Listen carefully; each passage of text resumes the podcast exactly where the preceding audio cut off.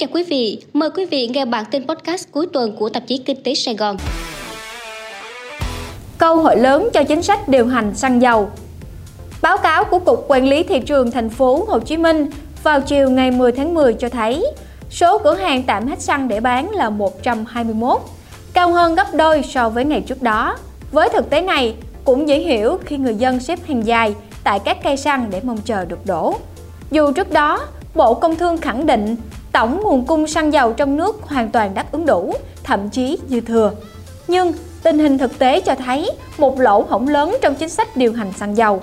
Theo một số đại lý bán lẻ xăng dầu, vấn nạn khan hiếm xăng dầu cục bộ ở nhiều tỉnh phía Nam cùng chiết khấu $0 chỉ là một biểu hiện nhìn thấy được trong chuỗi cung ứng xăng dầu vốn đang được cho là cơ chế vận hành méo mó, có yếu tố đặc quyền, đặc lợi và trao độc quyền cho một nhóm kinh doanh. Giá xăng chưa thỏa đáng cũng là một trong những nguyên nhân khiến các doanh nghiệp nói không muốn tiếp tục kinh doanh. Nhiều ý kiến cho rằng điều hành của hai bộ Công Thương, Tài chính có vấn đề. Hai cơ quan được giao nhiệm vụ điều hành thị trường giá xăng dầu thời gian qua bị doanh nghiệp cho rằng phản ứng chậm và đùn đẩy trách nhiệm. Vấn đề thiếu hụt nguồn cung chỉ tạm lắng xuống sau khi giá xăng được điều chỉnh tăng hơn 500 đồng trong ngày 11 tháng 10. Tuy nhiên, vẫn chưa có một giải pháp triệt để nào được các cơ quan chức năng đưa ra để giải quyết tận gốc vấn đề. Thị trường tài chính xôn xao, vụ bắt Chủ tịch Tập đoàn Vạn Thịnh Phát.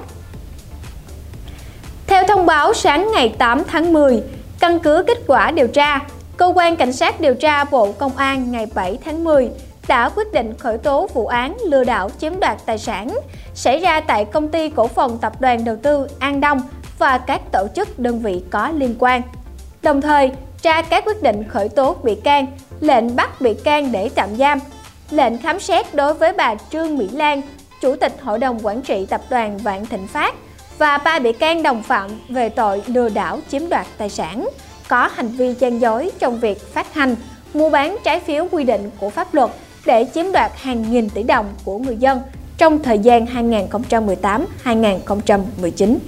Đây được xem là thông tin gây rúng động thị trường tài chính trong tuần qua bởi e ngại về sự liên quan của nữ đại gia này với Ngân hàng Thương mại Cổ phần Sài Gòn, viết tắt là SCB. Từ lo ngại này, nhiều người gửi tiết kiệm tại SCB đã đồng loạt rút tiền trước kỳ hạn.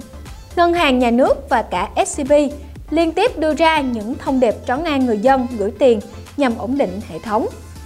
Ngân hàng nhà nước khẳng định sẽ theo dõi sát tình hình để ngân hàng SCB hoạt động bình thường và có giải pháp, chính sách theo quy định của pháp luật để đảm bảo quyền lợi và lợi ích của người gửi tiền, giữ vững ổn định của SCB nói riêng và hệ thống tổ chức tín dụng nói chung. Ngân hàng Sài Gòn cam kết có đầy đủ giải pháp, nguồn lực để đảm bảo quyền lợi và lợi ích của người gửi tiền, cũng như quyền, lợi ích của đối tác và khách hàng của SCB theo quy định của pháp luật.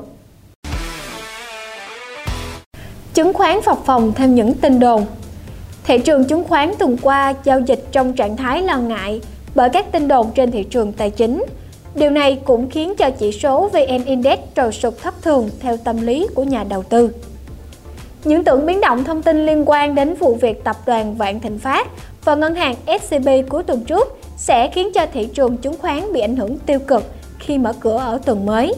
Tuy nhiên, ở phiên đầu tuần khá bất ngờ khi thị trường lội ngược dòng, biến động thông tin tăng lên 6 điểm. Nhưng bước sang phiên giao dịch ngày thứ ba, những tin đồn liên quan đến các định chế tài chính lớn lại khiến thị trường chao đảo. Một phiên giao dịch bị bao trùm với tâm lý tiêu cực và lượng bán tháo ồ ạt. Tâm điểm là các cổ phiếu ngân hàng với 7 mã nằm sàn và phần lớn giảm gần hết biên độ. VN Index có thời điểm mất mốc 1.000 điểm, nhưng về cuối phiên vẫn về được ngưỡng hỗ trợ này. Sang phiên giữa tuần, khi các tin đồn được giải mã, thị trường lại tiếp tục tăng gần 30 điểm. Nhóm cổ phiếu ngân hàng vẫn tiếp tục là tâm điểm khi thể hiện bộ mặt khác hẳn phiên bản trước đó với hàng loạt mã tăng trần. Về cuối thị trường vẫn giao dịch trong lo lắng khi các xu hướng của thị trường tài chính vẫn chưa rõ ràng.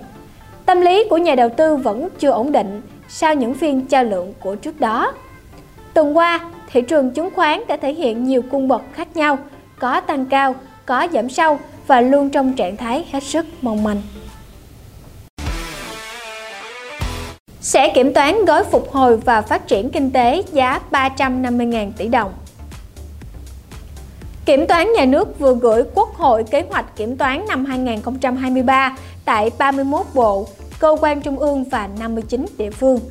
Theo đó, cơ quan này dự kiến tập trung kiểm toán tại các mảng, lĩnh vực lớn gắn với quản lý, điều hành ngân sách nhà nước, hay lĩnh vực trọng yếu dễ phát sinh tiêu cực, tham nhũng, lãng phí.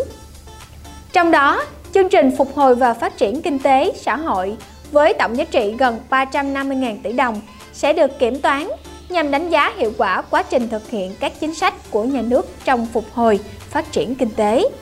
Theo Bộ Kế hoạch và Đầu tư, gói phục hồi kinh tế giải ngân được 61.000 tỷ đồng, tương ứng khoảng 17,5% tổng gói. Cụ thể, chương trình cho vay ưu đãi thông qua Ngân hàng Chính sách Xã hội đạt 10.552 tỷ đồng, hỗ trợ tiền thuê nhà cho người lao động giải ngân được 3.545 tỷ đồng cho hơn 5 triệu lao động, hỗ trợ 2% lãi suất khoảng 13,5 tỷ đồng, giảm thuế giá trị gia tăng, thuế môi trường 39.422 tỷ đồng và chi phí cơ hội thông qua gia hạn nộp thuế, tiền thuê đất là 7.400 tỷ đồng. Cao tốc Mỹ Thuận, Cần Thơ chậm tiến độ, nhiều nhà thầu bị cảnh cáo.